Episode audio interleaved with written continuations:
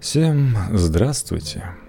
После массового уничтожения евреев, рома, цыган и гомосексуалов нацистским рейхом в 1933-1945 годах антисемитизм стал одним из общемировых символов зла и пополнил список, казалось бы, категорически неприемлемых в современном обществе явлений. Но так было не всегда и не везде – как до этих событий, так и в ряде случаев после нетерпимость к евреям проявляла не только необразованная шовинистическая толпа, антисемитизм был в разной степени рационализируемым убеждением многих интеллектуалов. Помните, что евреям в Российской империи даже не разрешалось жить в столицах. Они жили за так называемой чертой оседлости – чертой которой являлись границей, за которую они не смели переступать еще по указу Екатерины Великой. Как Вольтер, Вагнер, Достоевский и другие предавались предрассудкам эпохи. Помните, что Екатерина любила Вольтера. Текст серо-фиолетовая для Неф Медиа. В эпоху античности и в средние века процветал главным образом не антисемитизм, а юдофобия. Одна из форм межрелигиозной ненависти, направленной в данном случае на представителей иудейского вероисповедания и заканчивающейся со сменой веры. Теологические доктрины допускали существование иудаизма на христианских землях, в отличие от всех прочих вер и ересей, которые подлежали искоренению. Однако, разумеется, равноправие здесь было невозможно. Напротив, положение вечно гонимых иудеев символизировало отвержение имя Иисуса и истинность христианства. В позднем Средневековье к религиозной ненависти добавилась профессиональная. Во многих европейских странах постоянно изгоняемые евреи, которым также было запрещено заниматься большинством видов искусств и ремесел, оказались связаны с финансовыми операциями, а самых мелких до наиболее крупных. Неприязнь к ростовщикам, идущая как от страдавших от долгов бедняков, так и от конкурировавшей с евреями буржуазии, породила еще одну форму ненависти. Однако уже в позднем средневековье возникает ксенофобия особого рода – антисемитизм расовый, по крови при котором никакая перемена веры или профессии не спасала еврея и не избавляла его от проклятой Богом природы. Все началось в Испании, стране некогда представляющей собой наиболее сложное общество Европы, где сосуществовали иудаизм, ислам и христианство – Важнейший центр средневековой еврейской культуры стал местом, где были приняты первые расовые законы в истории, очищавшие истинно испанскую знать от проникновения в нее нечистокровного элемента. Подобные декреты вступили в силу в 1449 году, после восстания потомственных христиан в Толедо. Многие ремесленные корпорации запретили тогда принимать новообращенных евреев и их потомков в свои ряды, а иные города и селиться им на своей территории. Силу всеобщего закона ограничения для бывших иудеев получили в 1536 году, через несколько десятилетий после произошедшего в 1492 изгнания евреев из Испании – Поддержка этих постановлений была столь велика, что доминиканца Игнасио Болтонаса, написавшего книгу в защиту новообращенных и их потомков и указавшего на равенство всех христиан, а также на важнейшую роль, которую сыграли многие бывшие иудеи в испанской истории, приговорили в 1563 году к пожизненному заключению. Лишь создатель ордена иезуитов Игнатий Лойола и его соратники на протяжении нескольких десятилетий, вплоть до 1592 года, позволяли себе демонстративно игнорировать расовые законы испанской монархии. Потомки крещенных евреев к середине 16 столетия составляли 4-5% населения страны – Они были зажиточной и образованной группой, тесно связанной с высшей аристократией. Однако из-за их происхождения все социальные лифты для таких людей были полностью закрыты. Широко распространилась практика получения справок о чистоте крови и, наоборот, изготовление поддельных документов, доказывающих наличие в роду предков презираемой расы, для дискредитации противников – Представители специальной профессии Линаюда коллекционировали информацию о родословных, чтобы затем использовать ее в различных целях. Такую цитату, иллюстрирующую сложившуюся ситуацию, приводит один из виднейших историков антисемитизма Леон Поляков. В Испании, писал один францисканец в 1586 году, не так позорно быть богохульником, вором, бродягой, совершать супружеские измены, святотатство, иметь любые другие пороки, как иметь еврейское происхождение, даже если предки обратились в святую католическую веру 200 или 300 лет назад. Поиски потомков евреев, а также тех, кто формально был обращен в христианство, но продолжал скрыто практиковать иудаизм, Маранов, изменили и отношение к самим испанцам в Европе. Пантагрюэль из романа Франсуа Рабле отказывается принимать испанское оружие, поскольку его отец ненавидел идальго, маронизированных как сам дьявол. К 17-18 векам отголоски моды на расовый антисемитизм докатились и до германоязычных земель. Среди названий антисемитских трактатов того времени можно встретить такие, как «Горящий яд драконов» и «Бешеная желчь чужей», или «Еврейские бани», где публично демонстрируются практические уловки и подлости евреев, как они пьют христианскую кровь, а также их горький пот.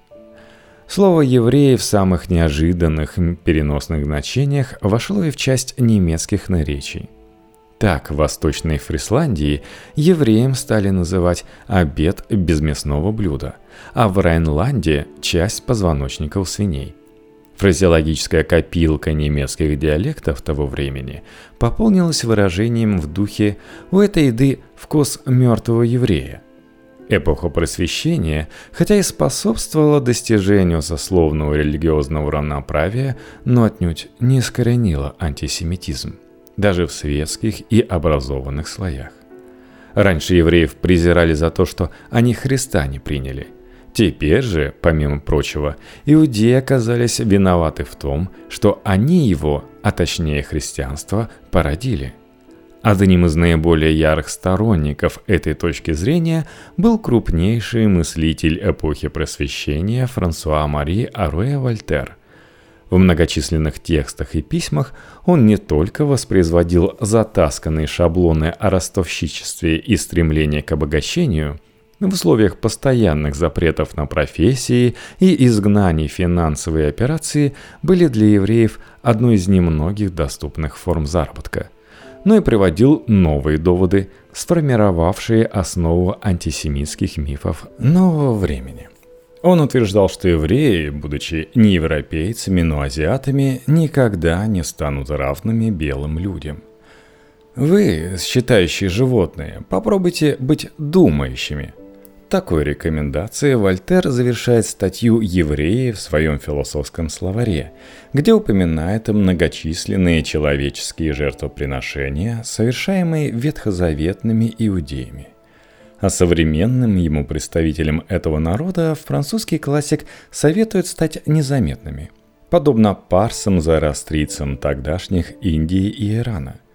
В других текстах он объявляет евреев заядлыми плагиаторами, утверждая, что нет ни единой страницы в их книгах, которая не была бы украдена, например, у Гомера. Вольтер отождествляет интеллектуальную деятельность иудеев с работой старьевщика – еще одна разрешенная европейским евреям профессия, продающего как новые, уже давно известные, да подлатанные идеи. Антиеврейская риторика Вольтера формально сводится главным образом к критике Ветхого Завета, но раз за разом принимает выраженно расистский характер и имеет значительно более глубокий смысл, нежели стандартные предрассудки эпохи. Конечно, французское просвещение многолико, и если Вольтер был главным антисемитом движения, то Дени Дидро и в особенности Жан-Жак Руссо выступали скорее на стороне немногочисленного угнетенного меньшинства, которые составляли европейские евреи тех времен. Руссо, в частности, утверждал, что необходимо выслушивать иудейские аргументы против христианства, а ознакомиться с ними до конца невозможно, пока евреи не получат равного с христианами общественного положения и не будут чувствовать себя в безопасности, защищая свою религию. Немецкий просветитель Готхольд Лессинг, автор пьес «Евреи» 1749 и «Натан Мудрый» 1779, первым из крупных деятелей Европы выступил с филосемитских позиций. Ставший же прототипом Натана берлинский еврейский философ и друг Лессинга Мозес Мендельсон был одним из наиболее популярных германоязычных мыслителей своего времени – Радикальную неприязнь к еврейству испытывал немецкий мыслитель-классик и основатель местного философского национализма Иоганн Готлиб Фихте. Чтобы защититься от них, я вижу только одно средство – завоевать для них их землю обетованную и выслать туда их всех. Писал он в одном из своих первых крупных трудов, опубликованном в 1793 году. Фехте заявляет, что предоставление евреям гражданских прав, при этом он признавал за ними права человека и право на исповедание иудаизма, может нанести колоссальный вред, поскольку они, по его словам, будут образовывать государство в государстве, разрушающее единство нации. Более того, философ утверждал, что предоставить им гражданские права возможно лишь при одном условии – в одну ночь отрубить им всем голову и представить другую, в которой не будет ни одной иудейской идеи. Радикальную критику иудаизма и последовательный отказ в сочувствии дискриминируемым евреям мы находим во многих других его сочинениях. Подобная система взглядов в сочетании с романтическим национализмом и уверенностью в том, что лишь его единоплеменные соотечественники являются носителями и собирателями истинного христианства, впоследствии сделала Фихте одним из важнейших персонажей нацистского пантеона великих немцев. Несмотря на это, в 1812 году Фихте добровольно прерывает собственную академическую карьеру – и уходит с поста ректора и профессора философии Берлинского университета Гумбольта в знак протеста против безразличия своих коллег, отказавшихся защитить студента-еврея от унижений. Одним из важнейших мыслителей предшественников Иоганн Фихте считал своего старшего современника немецко-еврейского философа Соломона Маймена – Эмансипация и ассимиляция евреев, становившиеся все более и более заметными в культурной, экономической и общественной жизни Западной Европы, порождали и новые формы ненависти. Деятели французского движения первой половины XIX века, социалист Шарль Фурье, анархист Пьер-Жозеф Прудон ненавидели жидов, отождествляя еврейство с духом капитализма – при этом Прудон в своих текстах доходил и до повторяющих нацистские призывов к изгнанию или полному уничтожению народа. Борясь с оккупацией Франции иностранцами, он убеждал соотечественников вернуться в первоначальное, естественное состояние. Был близок по своим взглядам к Прудону и Фурье, и первый крупный представитель коллективистского анархизма Михаил Бакунин – Лишь последующее широкое участие евреев в левом движении, связанное в том числе и с массовой эмиграцией из Восточной Европы обездоленного еврейского пролетариата, позволило преодолеть изначальный антисемитский крен, характерный для этого политического течения. Одним из представителей правого крыла чья ненависть к евреям стала хрестоматийной, был немецкий композитор и идеолог романтического национализма Рихард Вагнер. своей вышедшей в 1850 году и переизданной в 1869 статье «Еврейство в музыке» он писал Вся еврейская цивилизация и ее искусство остались чуждыми для евреев. Они не принимали никакого участия в их образовании и развитии, но лишенные Отечества только издали присматривались к ним – на нашем языке и в нашем искусстве еврей может только повторять, подражать, но не создавать изящные произведения, творить он не в состоянии. Настолько чужды нам евреи, можно судить из того, что сам язык евреев противен нам – Особенности семантической речи, особенное упрямство ее природы не сгладилось даже под воздействием на нее двухтысячелетнего культурного общения евреев с европейскими народами. Само звуковыражение, чуждое нам, резко поражает наш слух. Также неприятно действует на нас незнакомая конструкция оборотов, благодаря которым еврейская речь приобретает характер невыразимо перепутанной болтовни. Становитесь же, не стесняйтесь, скажем мы евреям, на правильный путь, так как самоуничтожение спасет вас. Тогда мы будем согласны и в известном смысле неразличимы. Но помните, что только это одно может быть вашим спасением от лежащего на вас проклятия, так как спасение Агосфера в его гибели. Мелочный и беспокойный еврейский герой Вагнера был полной противоположностью эпическому герою-германцу. Он представитель вырожденной космополитической городской цивилизации, где стирается дух нации, воплощенный для автора «Кольца Нибелунга» в романтизированных образах Средневековья – поэта Генриха Гейне и композитора Феликса Мендельсона Бартольди он называет бездарными еврейскими противниками. В одно время с Вагнером писал крупнейший антисемит русской классической литературы. Да, Федор Достоевский. Большинство его предшественников считало еврейскую тему маргинальной. А у Гоголя в Тарасе Бульбе отражены исторические реалии межрелигиозной вражды в украинском обществе 17 столетия. Достоевский же сделал антисемитизм одним из важнейших элементов своей религиозно-консервативной идеологии. Он утверждал, что дискриминация жидов – это лишь способ защиты русских крестьян от засилья евреев – Участие последних в революционном движении Достоевский описывает следующим образом. Жиду весь выигрыш от всякого радикального потрясения и переворота в государстве, потому что сам-то он статус инстату, государство в государстве, составляет свою общину, которая никогда не потрясется, а лишь выиграет от всякого ослабления всего того, что не жиды. Тот факт, что разрыв связи с традиционной иудейской религиозной общиной был одним из первых шагов почти любого революционера еврейского происхождения, Достоевский настойчиво игнорирует.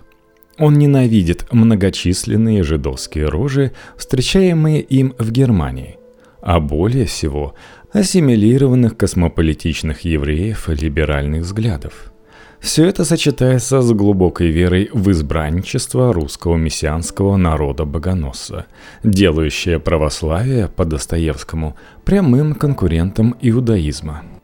Многообразные формы ксенофобии, проявлявшиеся со всех сторон политического спектра, как справа, так и слева, помогли сформироваться антисемитизму как отдельной политической идентичности. В 1880 году Трижды вступавший в браки с еврейками немецкий активист и публицист Вильгельм Мар создает антисемитскую лигу для борьбы с объевреиванием Германии, а антисемитизм представляет в качестве интеллектуального слова, подчеркивающего системный и цивилизационный характер движения, противопоставляя его традиционной джуденхас – юдофобии связанный скорее с религиозными разногласиями, нежели с расовой ненавистью. Мар утверждает, что даже полная ассимиляция не избавит страну от еврейского духа, а его победа над немецким будет означать конец германского народа. Через полтора десятилетия, в 1894 году, интеллектуальные круги Франции взбудоражило дело Дрейфуса, офицера-еврея, обвиненного в государственной измене и приговоренного на основании подложных документов к пожизненной каторге. Вплоть до полной реабилитации Альфреда Дрейфуса и возвращения его на военную службу в 1906 году – Важнейшим элементом французской общественной жизни было противостояние про- и антидрейфусовских интеллектуалов и общественных деятелей, дрейфусаров и антидрейфусаров. Последние зачастую связывали мнимое предательство осужденного с его еврейским происхождением и использовали эту ситуацию для массовой пропаганды антисемитизма – Дрейфусарами были Эмиль Золя, Анатоль Франс, Марсель Пруст, Клод Мане. Но в лагере их противников оказались не менее громкие имена. Жюль Верн, Эдгар Дега, Поль Сезанн. В России, которой весь конец XIX и начало XX века сотрясали еврейские погромы, страстным дрейфусаром был Антон Чехов. Лев Толстой же считал это дело маловажным и в первую очередь критиковал иудаизм за его националистический характер, а уже во вторую осуждал насилие погромщиков. Знаковыми антисемитствующими интеллектуалами середины 20-го столетия стали тесно и не очень сотрудничавшие с германскими нацистами и итальянскими фашистами философ Мартин Хайдегер, писатель Луи Фердинанд Селин – и поэт Эзра Паунд. Один из наиболее влиятельных мыслителей прошлого века Мартин Хайдегер считал мировое еврейство дегуманизирующей и отчуждающей человека от природной жизни в пользу технологической цивилизации силой. На протяжении краткого периода 33-34 годов он был ректором Фрайбургского университета – пришедшим к власти на волне проводившейся в стране нацистской политики. Он претендовал на роль философа партии. Однако, будучи слишком глубоким и абстрактным интеллектуалом, проиграл борьбу расовому теоретику Альфреду Розенбергу. По всей вероятности, это и повлекло его отставку с поста ректора. На протяжении следующего десятилетия в своих публичных выступлениях Хайдегер уклонялся от прямой поддержки или критики режима и вплоть до 1945 года оставался членом НСДАП. Дожив до 1976 года, философ никогда не обсуждал и не осуждал ни нацизм, ни Холокост, заявив лишь однажды, что решение занять ректорский пост было самой большой глупостью в его жизни – Дебаты об отношениях Хайдегера к евреям продолжались на протяжении десятилетий. Часть интеллектуалов оправдывала мыслителя, другая считала антисемитизм и связь с нацизмом естественным следствием его философии. Однако настоящая сенсация грянула в 2014 году. Тогда были опубликованы черные тетради, дневники, которые Хайдегер вел в 30-40-х годах. Оказалось, что антисемитские настроения владели им на протяжении всех 30-х, как, впрочем, и до того, когда он в частной переписке жаловался на еврейское засилие. Более того, в них был выдвинут тезис, что Холокост, учиненный нацистами, это акт самоуничтожения евреев, технология, которую, по мнению философа, они олицетворяли, их и погубила – Французский литератор Луи Фердинанд Селин, чьи радикально антисемитские книги 30-х до сих пор не могут быть изданы во Франции, но недавно вышли в России, их выпустил проект «Опустошитель», одна из ключевых фигур в истории мирового авангарда. Его труды повлияли на Сэмюэля Беккета, Алина Гинзберга, Уильяма Бероуза и Жана Жене. До сих пор непонятно, что послужило поводом для антисемитизма Селина. На сей счет существует масса гипотез, в том числе весьма экстравагантных. Вполне возможно, что это была протопанковская пушка, способ противостоять себя либерализму. По другой версии, причина в стремлении избежать новой мировой войны.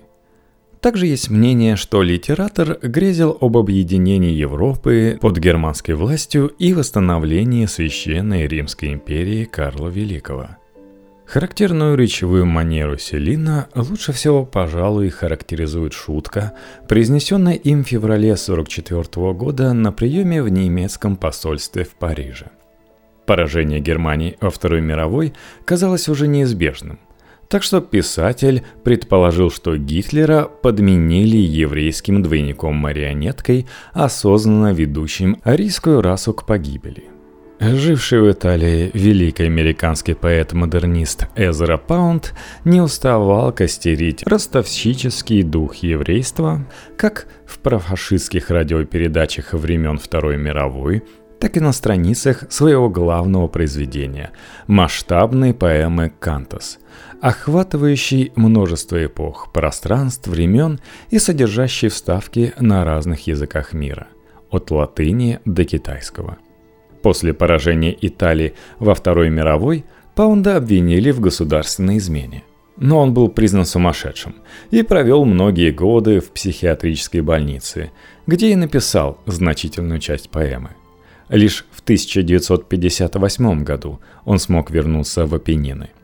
Первым его жестом на итальянской земле стала рука, поднятая в римском приветствии. После Холокоста и поражения нацизма во Второй мировой войне в Западной Европе и США антисемитизм стал одним из спорных символов зла, безоговорочно общественно осуждаемым явлением. Ситуация в СССР оказалась иной.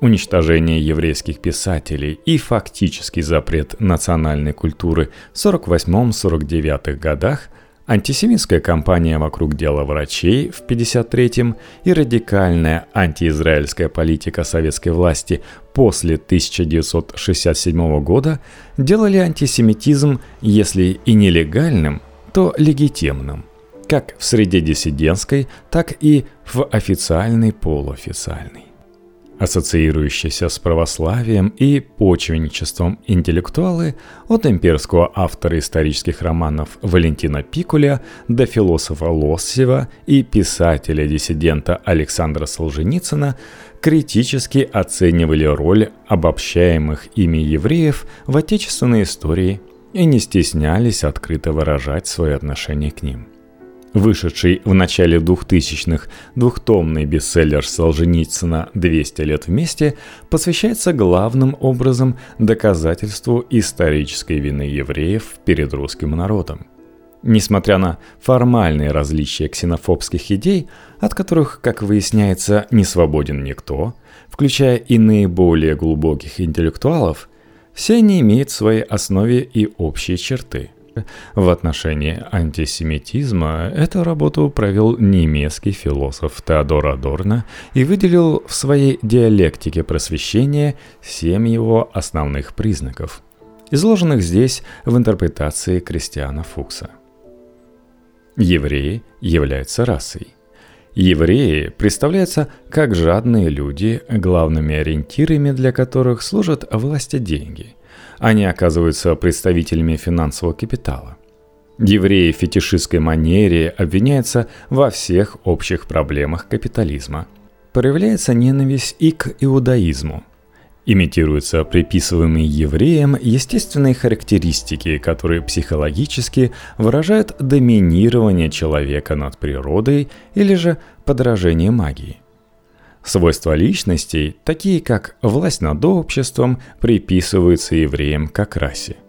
Таким образом, они наделяются особым могуществом. Антисемитизм базируется на иррациональных стереотипах, бессмысленных обобщениях и суждениях. Он утверждает, что индивидуумы, как члены определенной группы, должны исчезнуть и основывается на ненависти к другому, иному.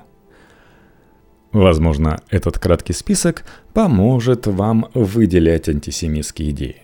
Одну из многочисленных форм когнитивных искажений, вызываемых эмоциональной неприязнью к непохожим.